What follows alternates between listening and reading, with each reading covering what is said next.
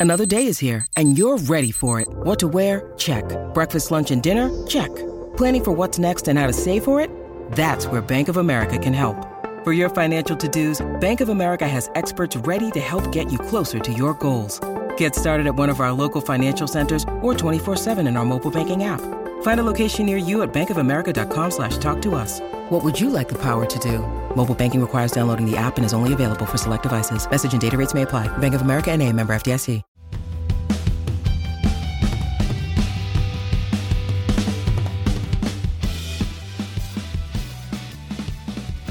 Hello and welcome along to the latest episode of the Manchester Red podcast from the Manchester Evening News. I'm today's host, George Smith, and I'm delighted to be joined by our Chief United writer, Samuel Luckhurst, and fellow United writer, Tyrone Marshall. How are we doing today, gentlemen?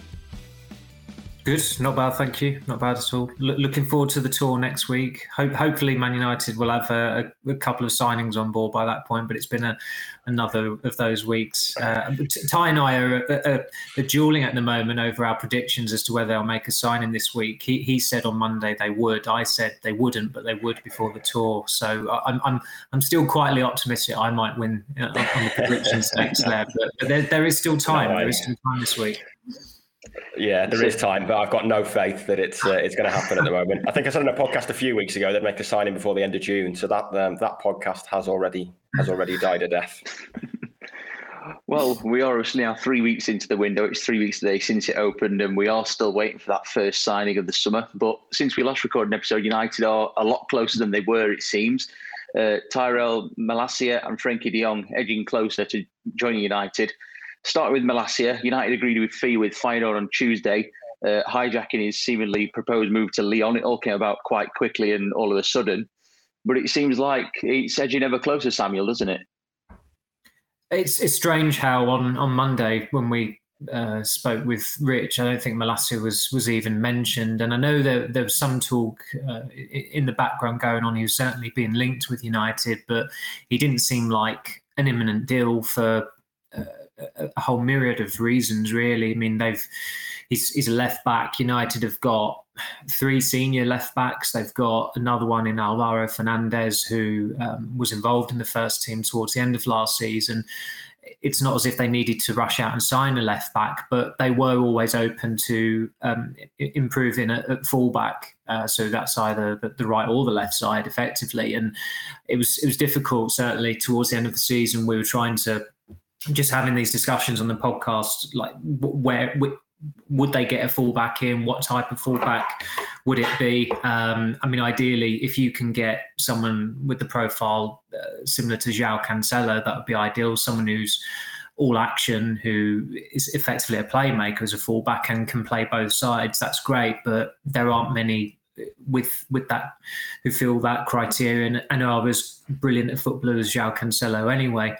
And in the end, they've plumped for a left back who clearly uh, Ten Hag likes. I mean, the fact that he's Dutch and plays in the Eredivisie, we, we probably should have known that, that Ten Hag uh, would be in for him. And d- despite the, the stories this morning about the uh, the issue of the representation of um, Malacia uh, regarding his, his move to United, uh, United have been quite quick to um, reassure supporters and reassure reporters as well who are always reporting on these things that um, there's no problem with it. Uh, the, the, word from United is that, that, the deal remains on track uh, for completion in the coming days. Uh, they, they acknowledge that there was an issue with the representation, but it didn't affect United's process of uh, going going through the deal um, and, and their discussions with Feyenoord, and it's also not affected uh, the the Frenkie De Jong, uh, the protracted, as we always have to prefix it now, uh, Frenkie De Jong deal because De Jong is represented by the same agent as as Mal- uh, as well. So. Um, although they've gone through June without signing anyone, and that's that's not a good look. However way you look at it, despite all the mitigation out there, um, there is still time, and you would probably you know be reasonably confident of them getting to these two deals done before they fly off to Bangkok in a week's time. They certainly need to for their own sake, and that's probably bought United a bit of time um, and, and and also earned them some breathing space from uh, the, the hyenas online who've been snapping at their heels all summer for not signing anyone and have been getting increasingly irate and with a lot of justification as well, but it's it's. I mean, Malacia is an interesting. He's an interesting signing, especially given the profile compared with with Alex Telles a couple of years ago. Telles came in as as an older left back than Luke Shaw.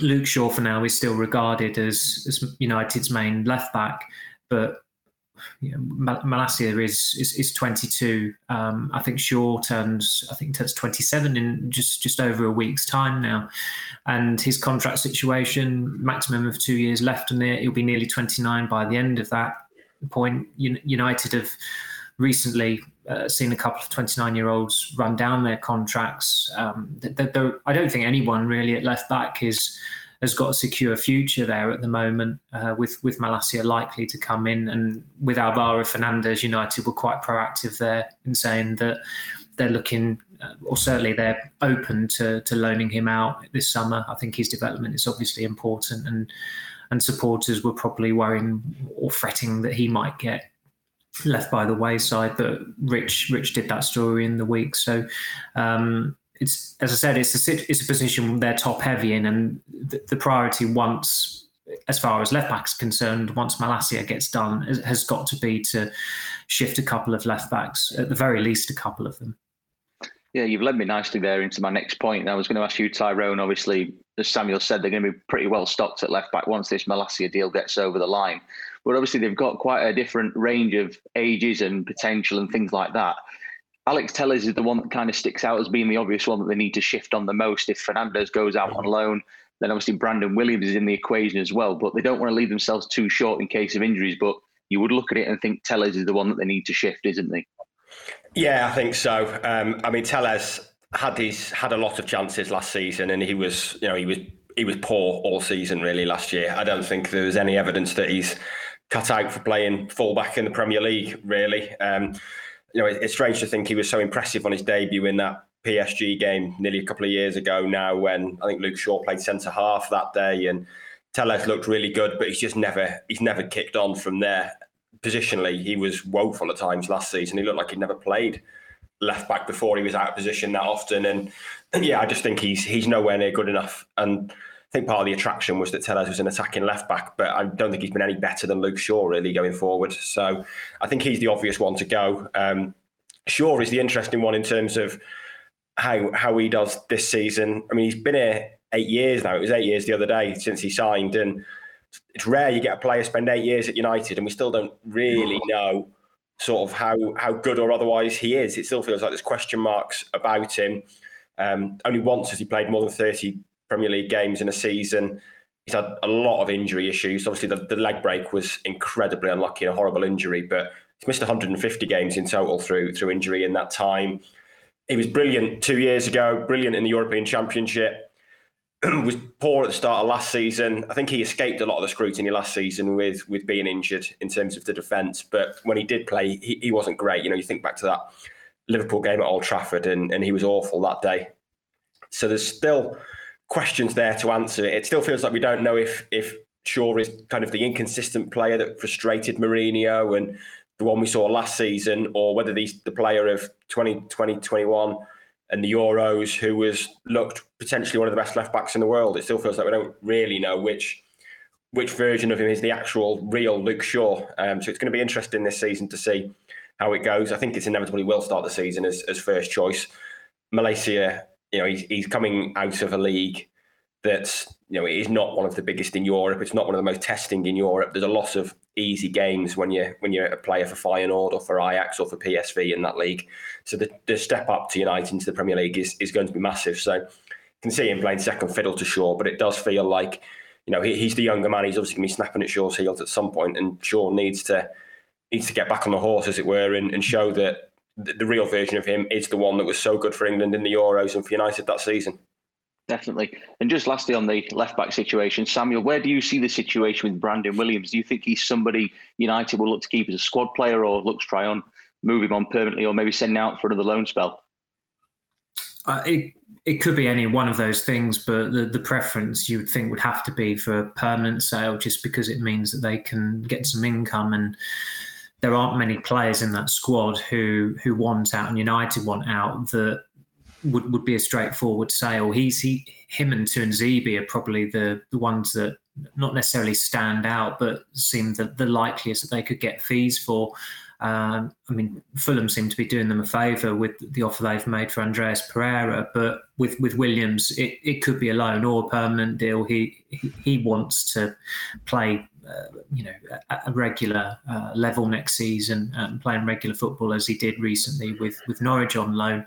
Uh, it was it was a reasonably successful loan for him. In individually, he you know he got a lot of playing time in the Premier League, but he was playing for one of the biggest sinking ships there's ever been to you know come into the Premier League. I don't think they were afloat at any point. Norwich really, apart from when the table was put put out in, in alphabetical order, they were just above the relegation zone then. But it's it's remarkable how a club can be that ill prepared um, two two Premier League seasons running. I know there are circumstances and uh, behind that and um, you know, they have limitations, but it, it, ended pretty badly with them getting. I think they got thumped five 0 on the final day, didn't they, by Tottenham? And and Williams was starting to get a bit of stick from Norwich fans as well because the season just went so badly. But for his development, it was good. Given his contract situation of, uh, I think he's got a couple of years left on it, and the, the experience he crammed into that what first breakthrough season with United, which was a very good season for him as well. Nobody really expected him to come to prominence as uh, as much as he as much as he did, but unfortunately for him because of the circumstances. I, I, always thought with Telles, even at the time, that the timing of just the timing of it, I didn't think United should have been you know, seeking a left back. And and I know Telles' numbers were impressive in Portugal, and maybe it was a bit of an impressionable move by United because Fernandes' numbers in Portugal were good, but Fernandes seems to be an exception to the norm, and, and last season he was poor. I'd, I'd say that Williams gave Shaw a run for his money much more than than Telles ever did. Um, I mean, Shaw was injured quite a lot last season, which was why Telles played as, as many games as he as he did. But when Williams was playing and, and competing with Shaw, he was playing as so encouragingly to the point that Solskjaer was actually accommodating Shaw as a as a left-sided centre back in, in in a back three quite regularly. Certainly before, I think it was just in the run up to to um, to, to the shutdown in, in March March 2020, um, United were playing with a back three very very often, and, and, Williams was the left wing back, and Shaw was was tucked in alongside him. So uh, they they have got two sellable fullbacks there in Williams and Telles, and even though they are you know pretty you know, they are small fry, it's still a big test of where United are at as to whether one they can get rid of those players, two whether they loan or sell them, and if if they are selling them, what what kind of fees do they get for them? Yeah, it's certainly going to make an interesting situation over the coming weeks. Moving back to players that are coming in, obviously Frenkie De Jong as well. It seems like we're we're nearly at the point where it's finally, finally going to happen. Almost two months since we first ran that story that they were interested. Samuel, it, it looks like he, Erik Ten Hag is finally going to get his main man to lead his midfield revolution they've agreed the fee. Uh, he's he's still on holiday. I think he's got a bit quieter on his on his Instagram, which I'm sure people will read something into when just just, just ignore it. you know, don't turn the notifications off for it. I, I, I certainly have never ever had notifications on um, on, on Frenkie De Jong this summer. I think the only time I've ever done that with a footballer, I, I, must confess, was with with Pogba in, in 2016. I think that was the summer of Instagram stories starting. But um, I've, I've, I've grown up a little bit since then, fortunately, and and that was for for journalistic purposes. But where again with uh, De Jong, uh, Malacia, you know, they've they played for the Netherlands in, in the Nations League. They they're entitled to their three week break that ends next week, which is good timing for United and their and them going away on their pre-season tour. So it, I mean, it, we are into is it day fifty one now? I think. Um, if if it doesn't happen, something will have gone majorly, majorly wrong uh, for, for, that deal to have collapsed because, as I said, the fee has been agreed. The player um, has, has, had his concerns assuaged by by Ten Hag. United would not be trying to do a deal for a player. Uh, 50 odd days down the line, if there was no chance of him, if he wasn't receptive at the very least to joining them, uh, I mean, there, there are credible comparisons with the the, the Fabregas farce um, nine years ago but remarkably, that didn't that didn't last anywhere near as long as this did. I think that lasted under four weeks. That whole saga. Um, but the the trump card United have got this time is that they've got a manager who actually knows the player and, and who the player enjoyed playing under. So if if slash when it does happen, as, as much as United might dress it up, there is one reason why they are as advanced as they are in, in trying to sign De Jong, and that's because of Ten Hag. And Ty, obviously, it's been a player that they've wanted for almost eight weeks now, and it is the man that Ten Hag has pinpointed all his hopes on. Obviously, it goes against the grain that we all expect of a defensive midfielder. Do you think that's a suggestion that Ten Hag is going to try and put United more on the front foot in games, make them more attack minded and more expansive? Yeah, I think so. Um, you know, I, I think there was kind of two issues with the midfield: the lack of a defensive midfielder, and the fact that they just had no control of games. And he's obviously looked at it and decided that control is is the bigger issue. And in a way, once you've got control of games, the need for a defensive midfielder is a little less because by having control of the game, you allow yourself to get in a better structure. Players are in better positions. Too often last season, United were United were cut apart in midfield because they'd lose the ball in good areas. The players were in the wrong positions. There was no midfield there anyway. Um, so by having more of the ball and someone like De Jong who can control games, then theoretically they should have players in in better positions to to stop those counter attacks, which caused them so many problems last season. It does still feel like a need a defensive midfielder, um, but that's obviously going to be kicking the can down the road in, in 2023 now. But it, it does look obvious that excuse me that Ten Hag felt the the bigger issue was that lack of control and just needing a passer in midfield and watching them last season, needs season before that, it's been it has been obvious that they don't have anyone who can, you know, they don't have a passer you would expect of a big six team in that midfield. When it's Fred, McTominay, and Fernandes. you know, Fernandes is a risk taker with the ball. He will lose the ball a lot. His passing stats are poor, but that's because every time he gets the ball, he's he's trying to create something. Sometimes for the opposition, but he's always trying to create something and and do something, as seen by the two occasions last season when he just hooked a throw in over his shoulder without looking and, and created goals for for the opposition. And Fred and McTominay, for all their strengths, you know, neither of them are elite level passers. Neither of them are, are great passers of the ball. They can both have games where they're they're really wayward. So it's felt like they need a De Jong type player who can just keep the ball moving, who can set a rhythm, give them some control. I think it arguably worked well in kind of a 4-2-3-1 with Fred. I think it's you know, if they're going to sign De Jong and not a defensive midfielder, I think it's obvious. It, it looks like they're going to stick to that four-two-three-one, or if it's a four-three-three, then have two, you know, two pivots really, rather than just one defensive midfielder and two eights. I don't think you can play just De Jong and then have Eriksen and Fernandes or Van der Beek and Fernandes or something like that. It's it looks to me like it's going to be De Jong and Fred maybe sitting deep with Fernandes in front of them, and I think it you know it does show that Ten Hag feels the bigger issue rather than needing a defensive midfielder is is controlling games. And if he can achieve that, and once they can control games, then I think some of those issues that we saw last season will improve naturally anyway. Um, sticking with the transfer front and the last one on this, uh, Rich broke a story on Thursday about Romero possibly being interested in a return to Old Trafford. We understand United haven't signalled any interest from their side yet. Samuel, what, what do you make to the prospect of Romero potentially coming back and being interested in that? Do you think it's a move that would make sense should United open the door for him? It, it would because he he he's more than happy to play second fiddle um, to, to David De Gea. He's got a good relationship with De Gea to the point that when when Romero left last year, De Gea posted something that was, at the very least, sympathetic to the treatment he he received in his in, in Romero received in his final season. It helps Romero as well that Ole Gunnar Solskjaer and Ed Woodward are, are, no longer there. I mean, Solskjaer, the, the, treatment of him was shabby. He he was dropped to the Europa League semi final when he, he really shouldn't have been.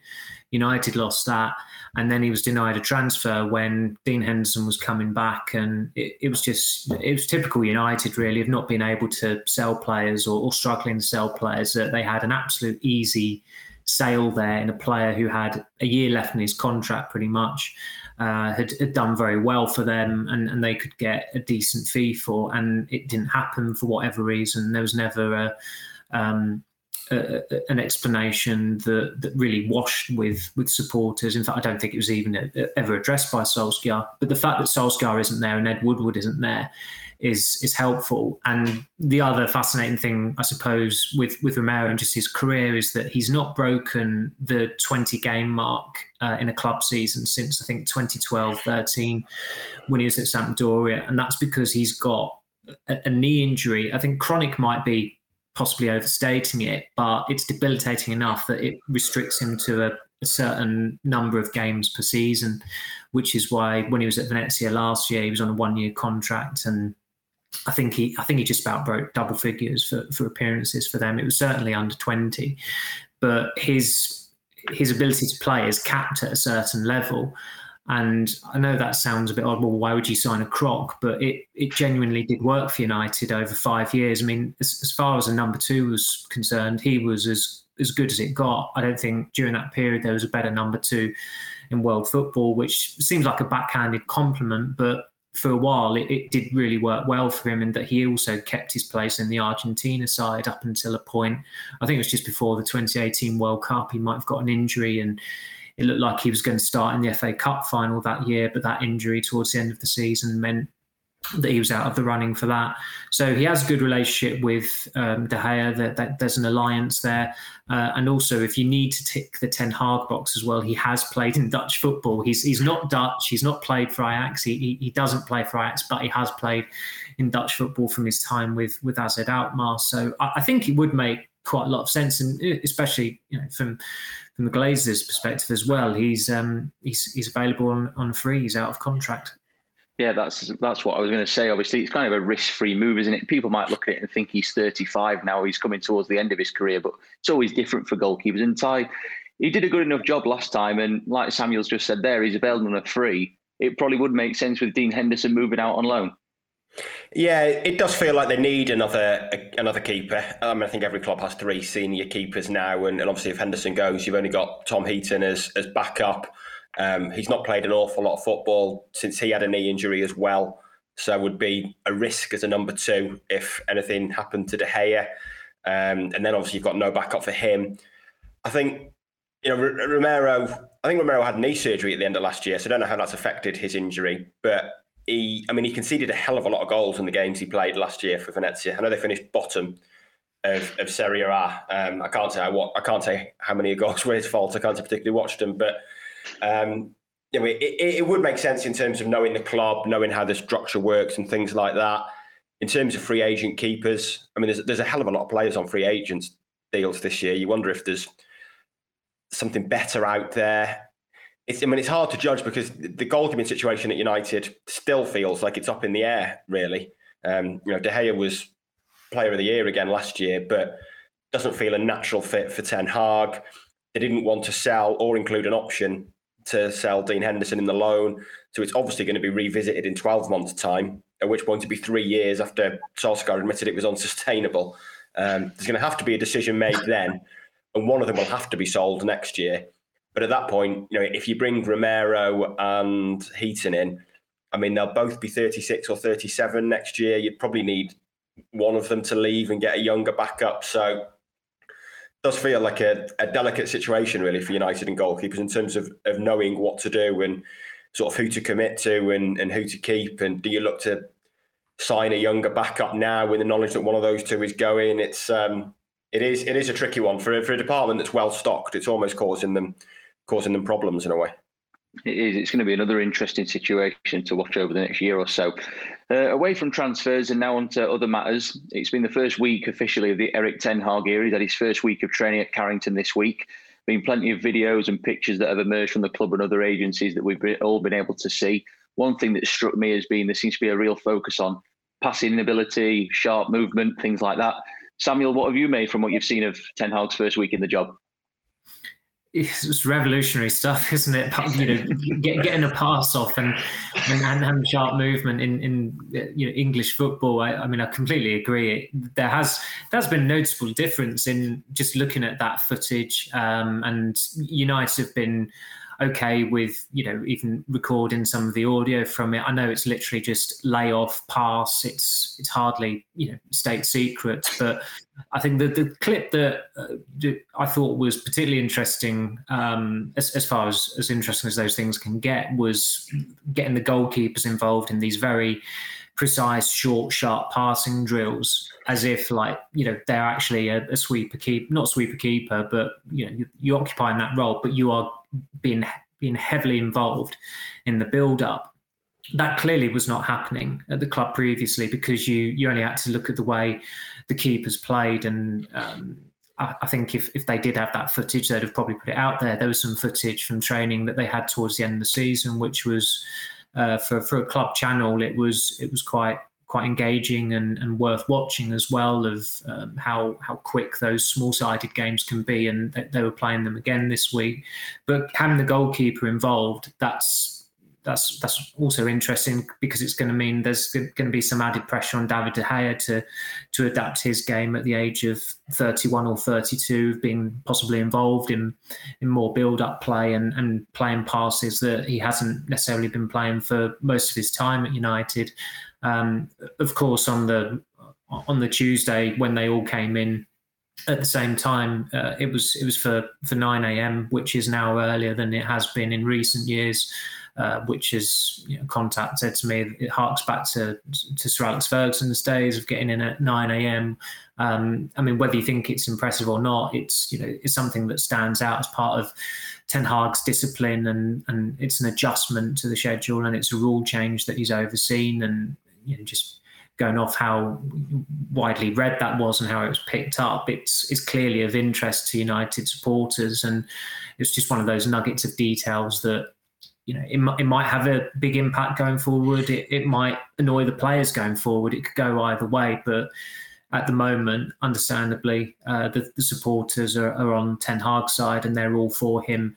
Um, you know, trying to make life a little bit tougher for players who who have been coasting, who have, have been underachieving, and really do need quite quite a significant jolt this season and of course you'll have the, the, the international batch coming in next week. So a lot of those players are in training this week. The academy players they'll be going back to the under 23s, back to the um, the ju- the juniors, so that Ten Hag can accommodate a, a fuller squad and then we have to wait and see who who gets in the, the squad for the preseason tour. I mean, I was, you know, what was probably the most standout thing about it was that uh, Garnacho came back after 17 days off. He was uh, permitted a few more days off than that, but it's it's an impressive statement of intent from him because he he's certainly a, in, in contention for making that preseason tour squad, uh, particularly as they've not they've not signed a new uh, a new forward just yet, and some of the attacking players who are, still on their breaks as well. And he had a really good end to the season with with winning the youth cup and his goal scoring exploits uh, at that level, and then getting involved in the first team. He had the Argentina recognition as well, training with Messi and Ronaldo in you know, just just weeks apart or whatever it was. So um, you know, it's, it's, an impressive attitude. It's it's good going from him. Good luck to him, and as I said, it'll, it'll, it'll, be interesting to see come that squad next week how how ruthless Ten Hag is because although the player list on the club website has been updated now, so you know Paul Pogba is officially no longer a Man United player and neither is Jesse Lingard. There are still some calls to be made with a what is still a bloated squad, um, especially if they can get uh, two two incomings involved and that, for them to be there so that they can brave the uh, the queues at Manchester Airport next week as well. It, it, makes it you know it's another decision to be taken as to which players don't don't make the cut for that for that trip to Thailand and and Australia. Certainly, it's going to be interesting on, on that front, like so many others. And Ty, you wrote the other day a, a piece about how you were quite impressed with the way Erik Ten Hag and Steve McClaren were already beginning to change the standards. Samuel mentioned there about the players being in for 9 a.m. on day two. It doesn't sound anything too earth shattering, but it's just a way of restoring order and, and getting everybody singing from the same hymn sheet, isn't it? Yeah, it is. I think it's the first time that uh, a Dutch bloke shouting "pass, lay off" has ever gone viral. Um, like, like we say, there was nothing revolutionary, but it it kind of speaks to the lack of coaching at Carrington over the last few years. That United fans were were lapping it up, and just to hear you could hear McClaren in the background shouting "detail, detail," which kind of speaks to what we know of Ten Hag, who is a real perfectionist, a real hands-on on the on the training ground and a bit intense. You can hear Van der Gaag um, talking about third man runs, and um, they've clearly got all the phrases um, when it comes to, to training. And know, it was interesting the, the the 9 a.m. story. It was interesting that it was that Samuel's story was retweeted by the McLaren Performance podcast, which I think the account's run by Steve McClaren's son, but it's obviously going to be yeah. influenced. Is thinking he's going to be influenced by his dad. Um, so it's you know it's obviously something that they feel is is particularly important and trying to drive up those standards. Um, so yeah, you know it does it does feel it's one of those situations where, especially when there's a new a new era, so to speak, that you're looking for little clues on how things are changing. Um, like we say, that, that video wasn't anything revelatory, but there's an awful lot of managers out there who wouldn't let any social media filming um, go out.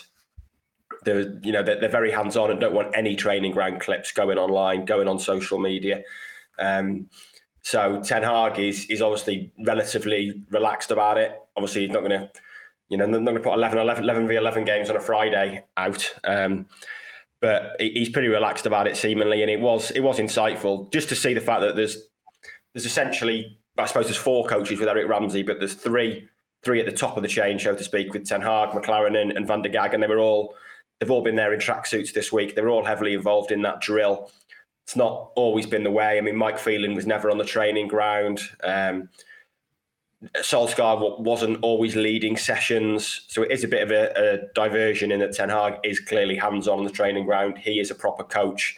The the United players, I think, were excited to work with someone like that who, who was a proper coach. Might be inexperienced, so to speak, at a club at the size of United, but what he was bringing was was real sort of training ground nous. And said it a few times on this podcast. I think a lot of the the slackening off of, of levels at United, players like Rashford who've who failed to kick on, have had a tough few years. I think a lot of that stems from just a lack of elite level coaching at, at Carrington, especially when you look at what they're getting at, at City and what they're getting at Liverpool. It's under Solskjaer and, and Rangnick, it's been nowhere near that. And you know, Ten Hag can can probably have a big influence on a lot of players just by bringing that that eye for detail and some modern methods there.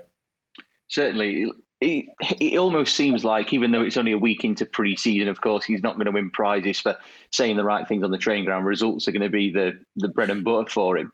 But I think we can all agree that the first week, even though obviously we can't read everything to what we see on social media, it's been a positive response from the fans, hasn't it? Yeah, yeah, I, th- I think it has been. Um, um, yeah, I mean, I think fans uh, fans were ready for a change and, and ready to to, to bring in a new era. Last season was so disastrous and so, you know, so wearing. I mean, we're we're very lucky that we get to go go to games. Well, we don't get to go for free. I mean, we're paid to go to games, but even you know, in our privileged position, there were times last season where me and Sammy would be leaving games and at games, and it was, you know, it was energy sapping just covering them at times and, and being involved with them because it was so, you know, so emotionally draining just seeing the standards slip and the way performances were going. So for supporters who are paying their hard-earned money to to follow them and to, to go to Brighton, you know, they were they were desperate for a change. And Ten Hag has brought a lot of positivity. He's saying the right things.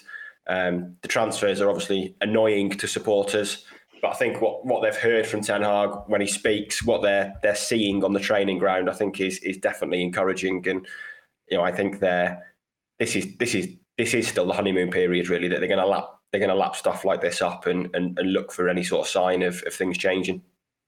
And speaking of honeymoon periods, that leads me into my last point of this podcast. And Samuel, we've noticed this morning, Harry Maguire's put a short video on uh, his Twitter page of him doing some running drills in in Italy. Uh, he's due back at Carrington next week with the rest of the international contingent. Uh, what did you make to that being published this morning? I, am not. I'm not impressed by any fitness videos. I mean, he's he's not the only one who's done it. Let's let's be fair to him. I mean, you've you've got Aaron Wan-Bissaka posting a video this week of apparent proof of his ability to to actually run into the final third, but there's there's still no clip of a cross at the end of it. Unsurprisingly, um, I think Bailly's been doing it. Uh, Diogo Dalot's been uh, doing it as well.